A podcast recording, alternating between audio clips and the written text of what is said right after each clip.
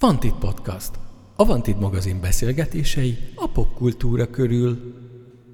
Sziasztok!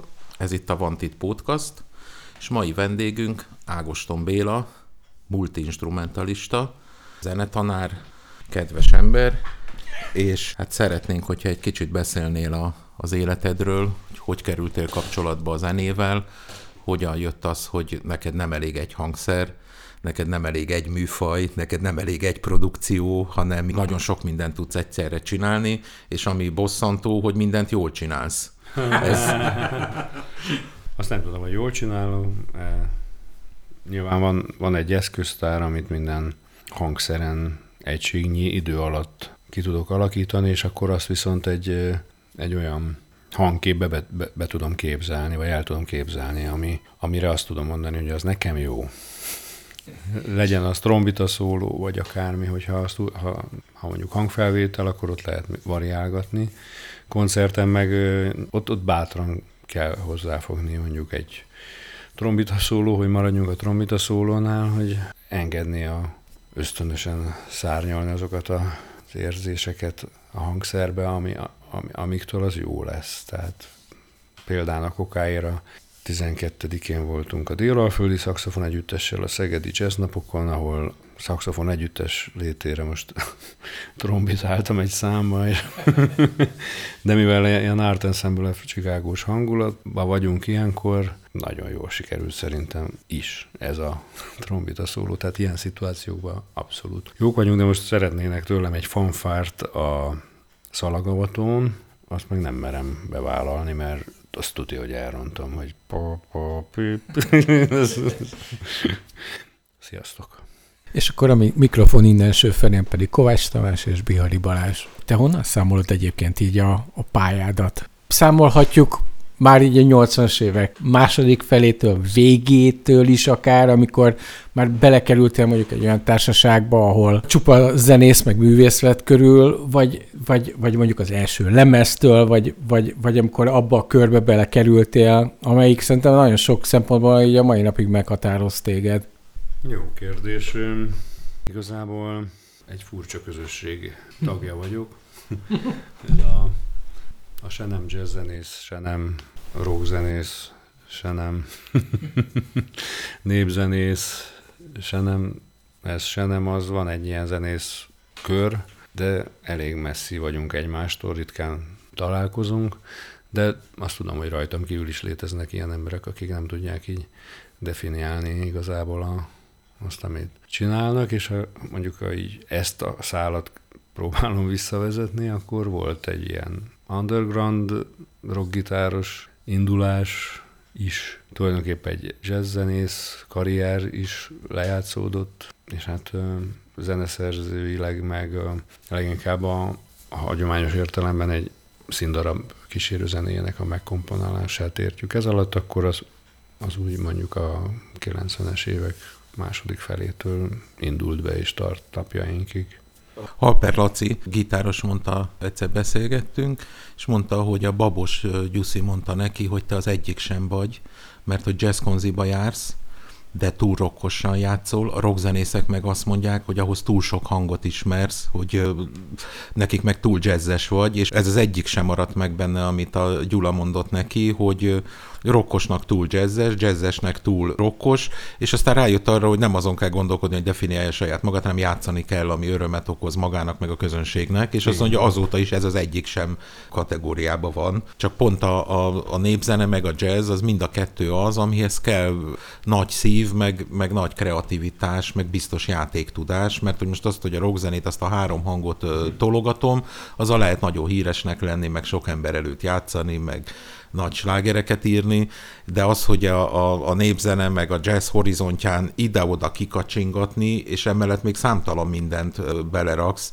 Emlékszem, egy 4-5-6 éve a Józsefvárosi galériában játszottatok egy jazz formációval, és akkor mondtam neked a koncert után azt, hogy nekem te vagy a magyar zenébe a, a Tarantino aki összerakja a japán képregényt, összerakja a, az indián dolgokat, a minden, de az, amit létrehoz, az a sajátja, csak ott van számtalan sok kikacsingatás, ami egyrészt azt jelenti, hogy van miből táplálkozni. Tehát nálad azt látom, hogy ugyanúgy megvan a, a, a zenétbe, a, a csángóktól az erdélyi magyar népzenéig a, az a tisztelet, amivel állsz hozzá, de ugyanúgy a, a Coltrane Davis vonal is megvan, de közben meg tudsz, nemrég hallgattam a, a, az új lemezedet, ami meg abszolút 2022 tehát hogy az, amit ma jelent a, a, a jazz, de az is megőrzi azokat a tradíciókat, amiről maga a jazz szól, csak nem az van, hogy 27 perces erezd el a hajam szólók, hanem, hanem ízlésesen, arányosan van összerakva az, amit, amit szeretnél elmondani. Nálad például az alkotási folyamat az, az hogy működik? Hogy megvan a fejedbe a kézzene, vagy csak jönnek a hangok, és akkor azokat összefűzöd? Vagy... Hmm. Hát amíg gondolkodom a válaszon, addig elmondom, hogy sikerült nagyjából a stílus meghatározni az új lemezanyagnak. Ez a Electro Harry Potter stílus. Tehát hagyom, hogy, hogy mondjuk a hangszeren gyakorolok, akkor a gyakorlás eljut egy olyan fázisba, hogy egyszer csak beáll egy, egy ismétlődés, mint hogyha egy, egy motivum meg akarna születni ezt valamilyen módon rögzítem, mondjuk mostanában ugye fölvesszük telefonnal, de előfordul, hogy, hogy egy cetlire gyorsan lekottázom, vagy ha nincs nálam semmi, akkor, és már tudom, hogy csak 5 perc van addig, amíg hazaérek, akkor azt könyörtelenül dudorászom azt a dallamon. Mondjuk egy, ezzel kapcsolatban egyszerre volt egy pályázat, hogy rendőrindulót kellett írni, és kitaláltam egy nagyon jó témát. De pont egy olyan ismerős jött velem szembe, akivel egy húsz éve nem találkoztam, és akkor annyira megörültünk egymásnak, meg minden, hogy, és utána elváltunk, és akkor rádöbbentem, hogy kész, elúszott az a, az a téma, ami... Ezek a témák ugye nagyon egyszerűek, frappánsak. Van, akkor néha így napokkal később így előugrik. Ha? Hogy lemegyek kutyázni, akkor így megy a fejembe valami, és akkor ú, hát ez óriási, és a többi hazamegyek, abba például elfelejtem. De valamikor pár nappal később, vagy egy héttel később, bizonyos helyzetekben, bizonyos érzetre, nem tudom, lehet, hogy ez valami szag, vagy, vagy egy mozdulat, vagy, vagy bármi, akkor így beugrik. Teljesen random. Van, Tök fura. Biztos van ilyen is. Mondjuk itt lehet, hogy akkor már lejárt a pályázati határidő, és nem, nem is érdekelt aztán az a rendőrinduló sztori. Szóval így is lehet, meg hát zongoránál, de ott is van egy bemelegítési fázis, mindig van valami ráhangolódás. De az, az biztos, hogy úgy szerintem nagyon nehéz írni, ahogy Ligeti hogy Berlinben a kávéházakban komponált gyakran. Szóval valahogy ez vagy persze ott, ott lehet, hogy nem szólt egyfolytában szarzene. A, a, a, úgy, igen, erre nem gondoltam, mert annyira természetes, hogy a magyaroknál itt mindig valami, vagy rá, valamilyen rádió, vagy valami szól. Tisztelet a kivétel. Amikor valaki mondjuk új hangszert vesz, vagy, vagy egy új effektet vesz, vagy bármi, akkor az, az sok esetben ugye inspirálja az illetőt, hogy új dalt írjon. Lehet, hogy ez is benne van abban, hogy ennyire sokféle hangszeren játszol. A hangszereket azért úgy, hogy is mondjam, mélyebb vágyak vagy, vagy ismerkedés után választom ki, vagy valamilyen látomásszerű felismerés, de az az igazság, hogy most, amikor ide jöttem és készültem, hogy milyen hangszereket hozzak, hogy mondtátok, hogy hozzak hangszereket, akkor az, találtam végül is egy kapaszkodót. Két olyan hangszert hoztam, alapvetően a, a négyből, amit ajándékba, ajándékba kaptam 50. születésnapomra. És akkor innentől kezdve kézen fogva mászkálunk, ha, ha tehetjük. Na hát akkor hallgassuk is meg az egyiket. Béla kinyit egy fekete hosszúkástokot. Hát egy kicsit hangjátékszerűen mondja. Kivett belőle egy fúvókát, egy uh, fa, nem tudom mi a svéd kulcsot, Tárul, ja ez? Igen. Bihari Balázsé közben becsukja az ajtót, mert lehet, hogy az egyik kutyája elkezd hangosan ugatni. És akkor például meg lehetne csinálni a Pink Floydnak a Pompei koncertjét, ahol a, a kutyával együtt improznak. Egy ilyen sztorim nekem is van, csak most az a hangszer nincs itt, a havasi kürt. Amikor azt hazavittem, épp egy buli volt nálunk, és szerettem volna meglepni a jelenlévőket ezzel. Összeraktam a lakásba a havasi kürtöt, de olyan nagy volt, hogy nem bírtam vele kimenni ja, ez az, a... az ajtón. Aha, ezért fel, kell, fel kellett fedni magam, és akkor kimentem, és ott kiraktam össze, akkor egy, egy poémány kiesett. De cserébe olyat kaptam az élettől, ami hát fantasztikus volt, ami úgy hangzik, hogy belefújtam a havasi kürtönbe, a kertben, a vizslánkat ez egyáltalán nem érdekelt, ez rohangált ide-oda. Igen ám, de a szomszédba lakott egy Berni pásztor. És hát ugye Bern, havasok. A Berni pásztor vigyázba vágta, vagy vigyázba ülte magát, és elkezdett velem együtt énekelni. És amikor én azt játszottam a havasi körtön, hogy akkor ő is Na, hát 10 percig zenéltünk így együtt, alá volt. Nagyon jó. Na most, amit hoztam, ezt Váci Dánieltől kaptam, 50. szülinapomra, a Glissonic, vagy a Glissotár, most már Glissotár névre hallgató hangszernek az egyik prototípusa. Tárogató testre építve, hűtőmágnessel ellátott. Ja, és ezzel tudod a hangmagasságot változtatni? Igen.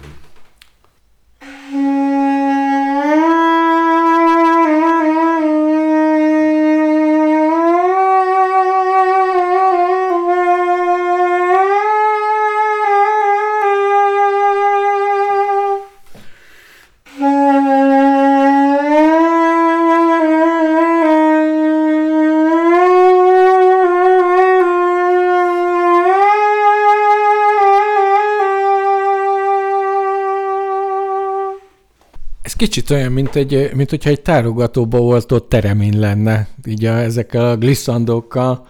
Igen, gyorsan fölveszem ezt a témát.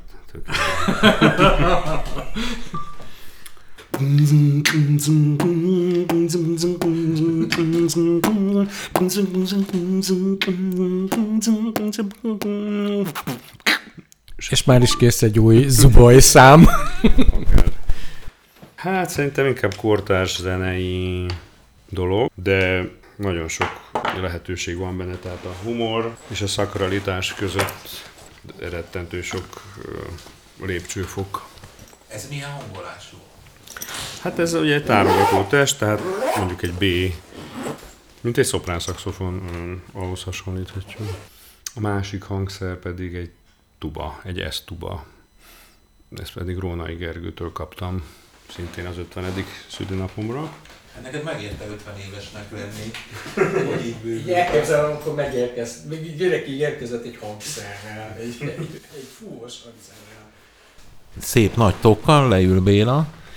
Nagyon-nagyon jó buli volt, és uh, Csúri Sanyi idős, nem is tudom, ifjabb vagy idősebb, vagy hogy mondjam most már. Hát a középső, a, a, a már, már, igen, ex-muzsikás. Ex-muzsikás Csóri Sanyi. Mert a fia a legifjabb, és ő az ifjabb, de mióta meghalt az édesapja, azóta nem tudom, hogy hogy osztották szét a címeket a családba.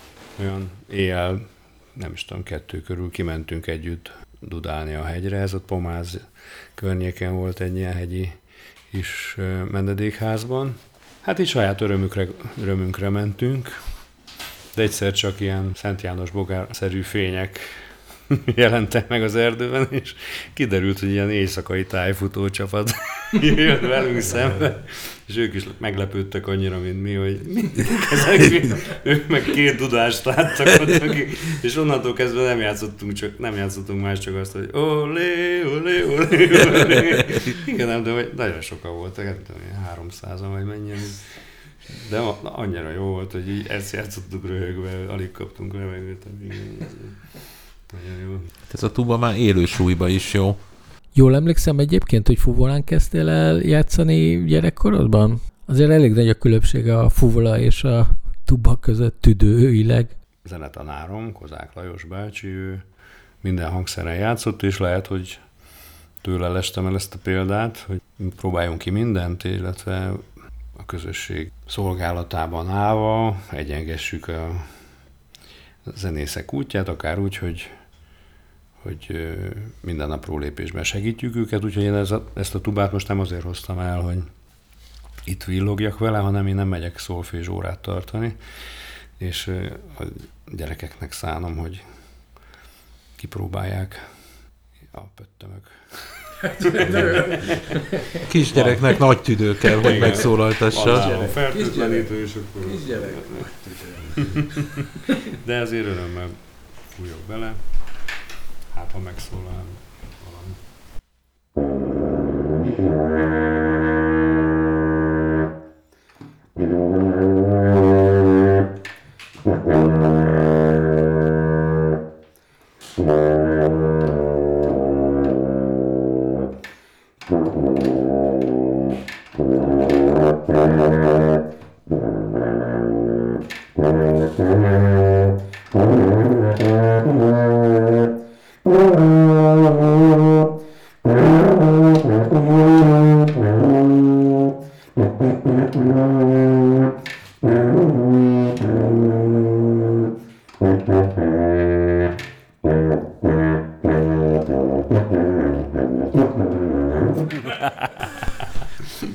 Mi a legmélyebb hang a, a tubán? Ez egy S tuba, hogy akkor az fogodba, mint a, egy fész, akkor az C, az S, akkor, akkor az egy H ennek a legmélyebb hangja. Aha. Ez a Nagy H.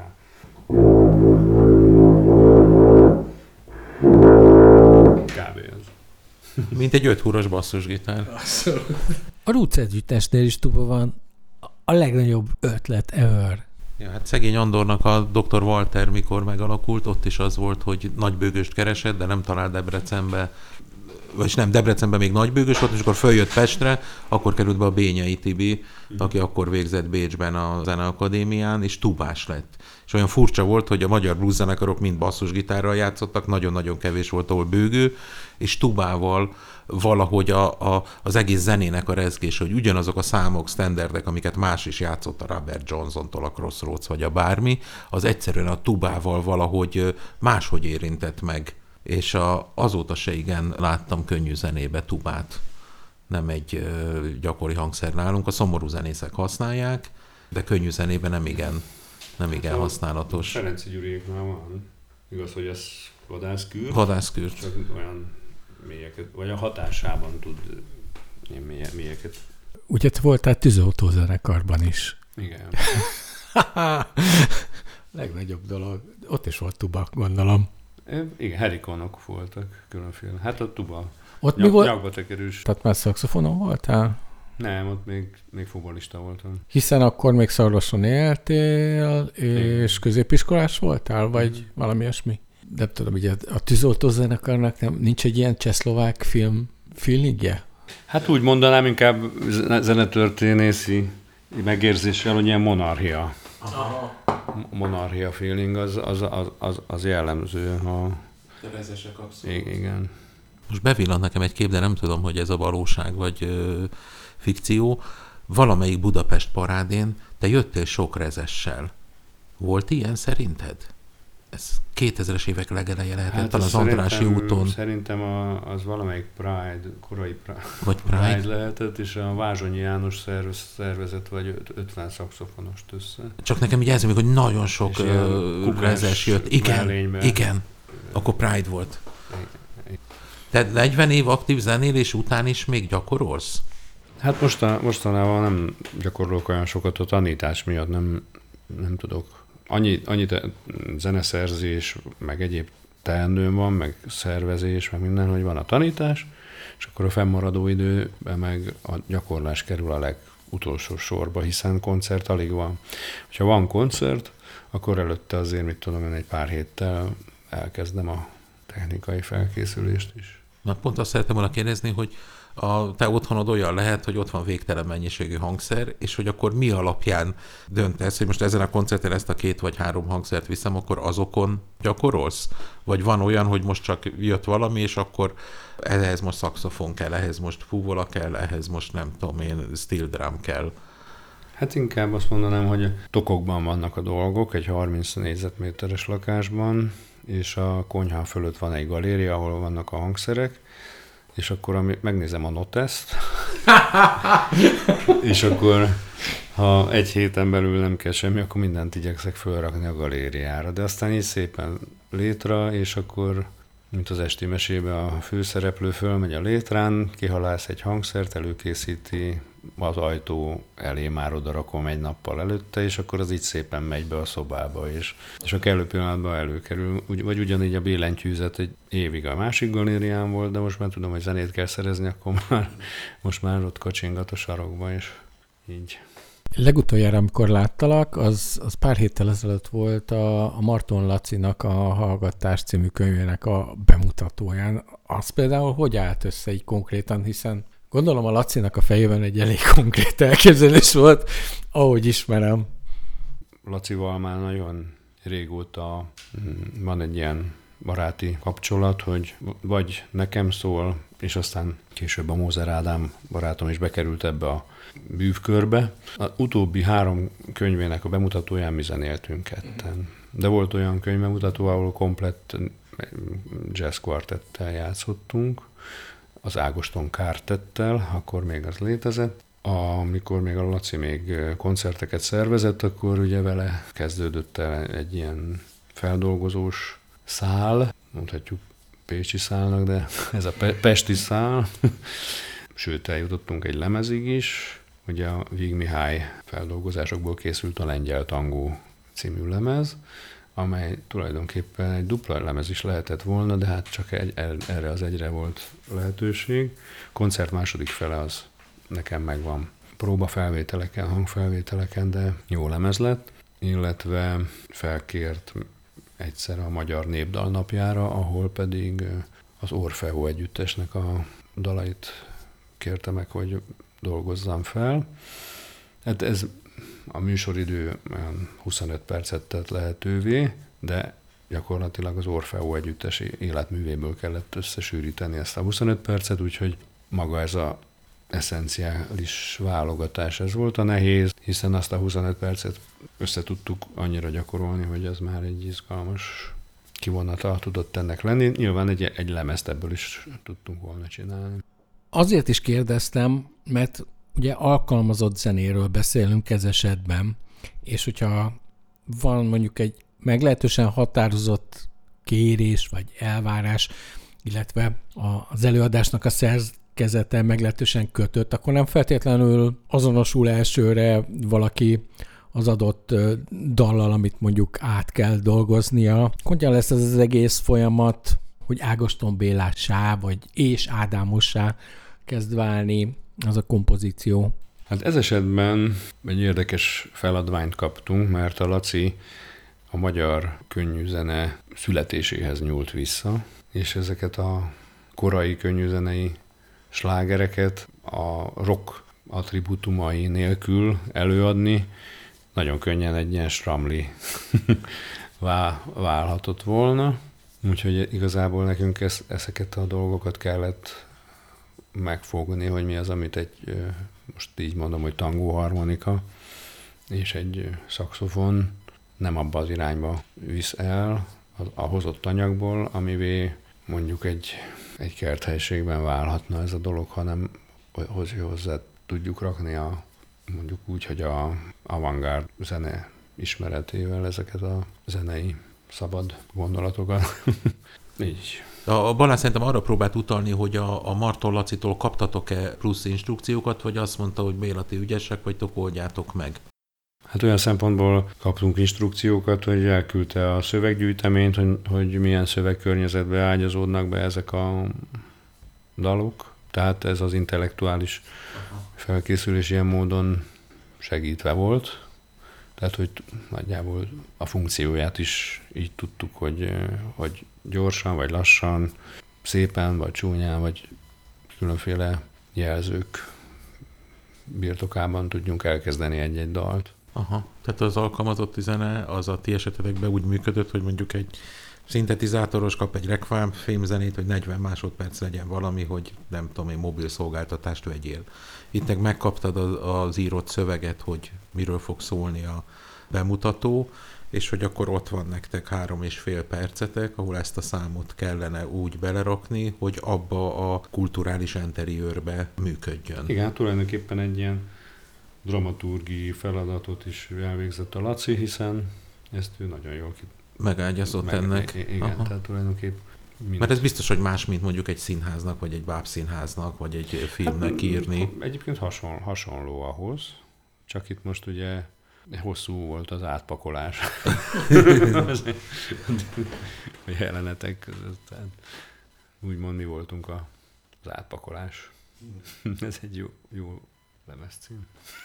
Nagyon sok alkalmazott zenét, kísérő zenét, kísérleti zenét csináltál már, és van-e olyan, ami még nem volt, de vágysz rá, vagy szeretnéd? Igen, bizonyos szempontból örülök annak, hogy most kevés külső megrendelésre várok. Úgy mondanám, hogy volt egy ilyen aggodalom bennem még az ősszel, hogy mi lesz jövőre.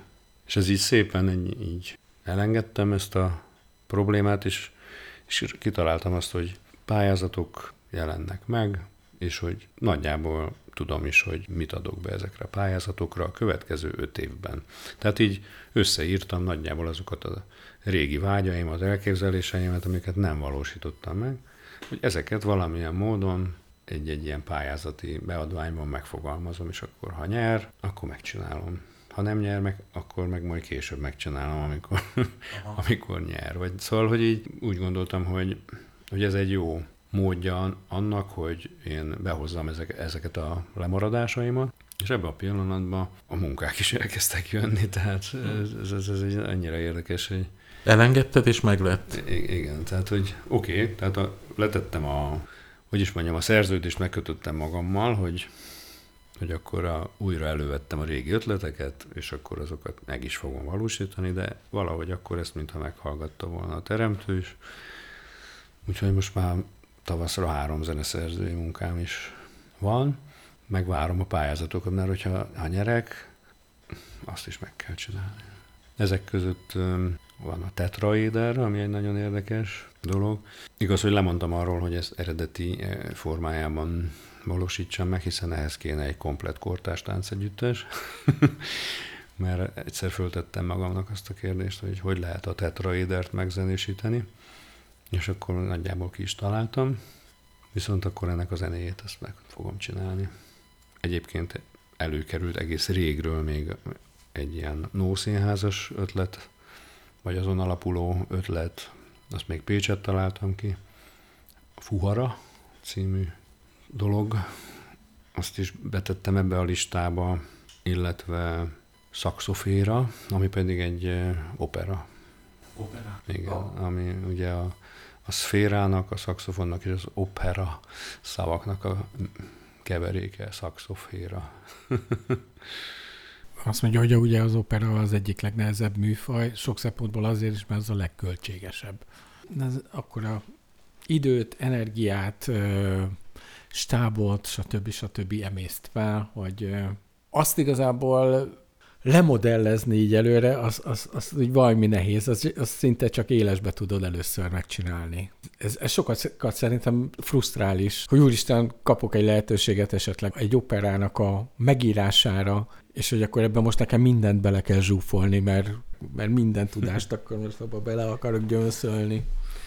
Hát úgy gondolom, hogy, hogy így, hogy elszántam magam arra, hogy megírom, az első kép, ami megjelent ebből az operából, a fémária. Tehát, hogy, a, hogy egy szakszofon, és elképzeltem egy szakszofon jelmezbe öltözött operaénekest, ami eleve helyes, és hát a bádog ember körülbelül. és akkor csak van itt elől egy ilyen korpusz, is ő elénekli a fémáriát, ami neki a bio. És és akkor kitaláltam egy történetet, stb. stb. mindegy. De most ezeket a dolgokat így félretéve nekem most Donizetti jut eszembe, aki amikor végül megírt egy operát, de azt nem mutatták be. És azt ugye eltette. És akkor, amikor kapott egy szövegkönyvet, akkor azt elővette, egy kicsit átdolgozta, és abból lett az Ezred lánya című opera. Tehát, hogy igazából én megírom, mert ez egész egyszerűen érzem, hogy meg kell, hogy írjam. És hát vagy még életemben sorra kerül, kap egy esélyt, de manapság már ugye ott van az animáció, ami, ami legalább olyan költséges, vagy, és, vagy látványos, mint az opera, meg hát ugye 3D, meg mit tudom, szóval ebbe az irányba is lehet gondolkodni. Már amikor ez megszületett a fejembe, akkor még, még ez egyáltalán nem volt ennyire hétköznapi dolog. És ilyenkor például a fejedbe hallod a komplet zenekar? Tehát hallasz 50 zenészt, vagy egy szólamot megírsz, és akkor ahhoz elkezded hangszerelni a, a többit? Tehát, hogy egy hangszerből indulsz ki, vagy, vagy te látod az egészet, hogy itt most mi fog történni, és 40 ember vagy 50 ember mit fog játszani? Hát van ez a tudomány, hogy hangszerelés, azért az elsősorban nem... Tehát volt már olyan, hogy hallottam egy komplet zenekar, de azt akkor az ember nem úgy hallja, hogy közben látja a partitúrát, vagy, vagy racionálisan felfogja ellenben a folyamatot vissza lehet fordítani, és, és amikor már elkezdi hangszerelni, akkor már tényleg hallja. Meg hát, ha, ha lebontjuk ezeket a John Williams vagy Gustav Holst kottákat, akkor azért ott, ott csak kiderül, hogy ezt két, kez, két kézzel írta valaki a zongorán, vagy pedig Szóval, szóval hogy szólamok, le lehet redukálni a szólamokat egy olyan, olyan egyszerűbb vonalakra, amiket már tényleg hall az ember, így mondjuk két-három szólamot, amiből, amit nagyon lehet hangszerelni. Abszolút. Nem tudom, én nem tanultam zeneszerzést, kevés zeneszerzővel beszéltem, akit, akit mondjuk tanított volna, tehát ilyen tapasztalataim nincsenek, ilyen szempontból megmaradt ez az autodidakta Legalább nem tudtak elrontani. Azt nem tudom, de, de így, mint énektanár, az biztos, hogy én élvezem a legjobban a, azokat a pillanatokat, amikor beteszek valamit zenét hallgatni a gyerekeknek. Mert akkor ezt már egy ilyen érettebb fejjel figyelem. De ennek is megvan a maga varázsa, hogy rájössz valami hangszerelési trükkre, amit egyébként már 200 éve kitaláltak, de ott van a felfedezés öröme, hogy úristen, úristen, de jól szól, meg, mekkora hatás ellen hatás. Jó, hát ilyen szempontból mondjuk a Hans Zimmer dűne zenéjét hallgatva, meg ahogy ő beszél az alkotói folyamatról, gyakorlatilag azt, azt a Cserepes Károly is már meg tudta volna csinálni. Mutatsz nekünk még egy hangszer? Jó. Béla lerakja a tubát és elővesz egy 1963-ban készített Csehszlovák Fiber dobos bőröndöt, rajta matrica, működő zárral. és most látják a hallgatók, hogy mindenféle uh, gumi állatkák vannak. Gumicsirke, kis tehén,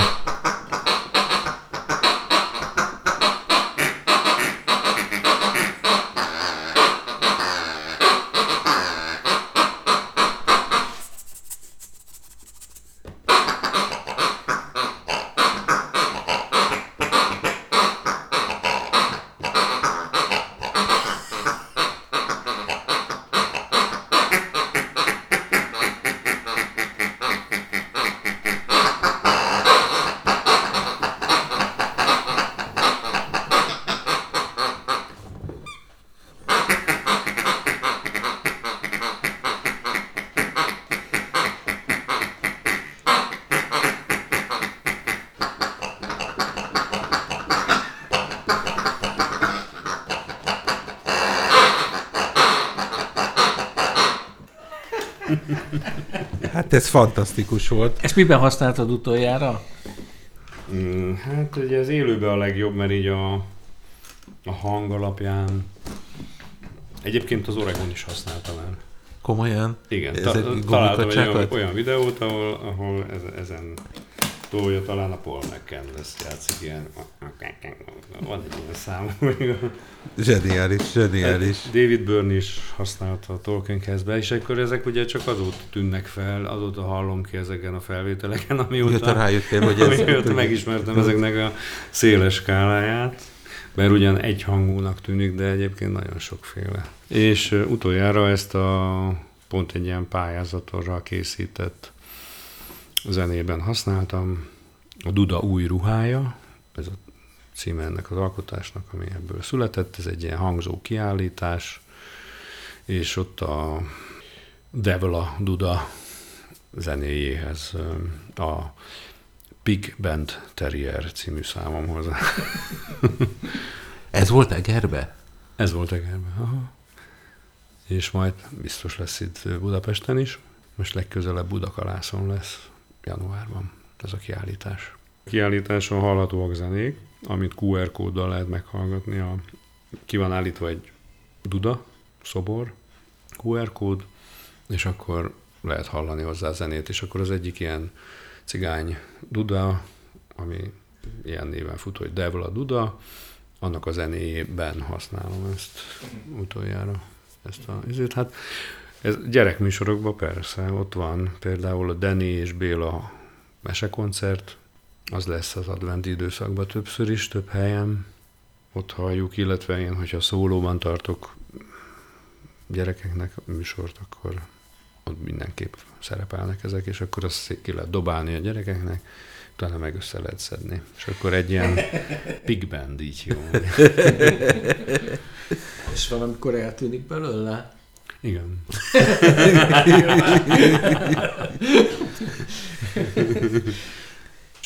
Köszönjük Bélának, hogy itt volt velünk. Én is köszönöm. Sziasztok! Sziasztok! Stock. Sziasz!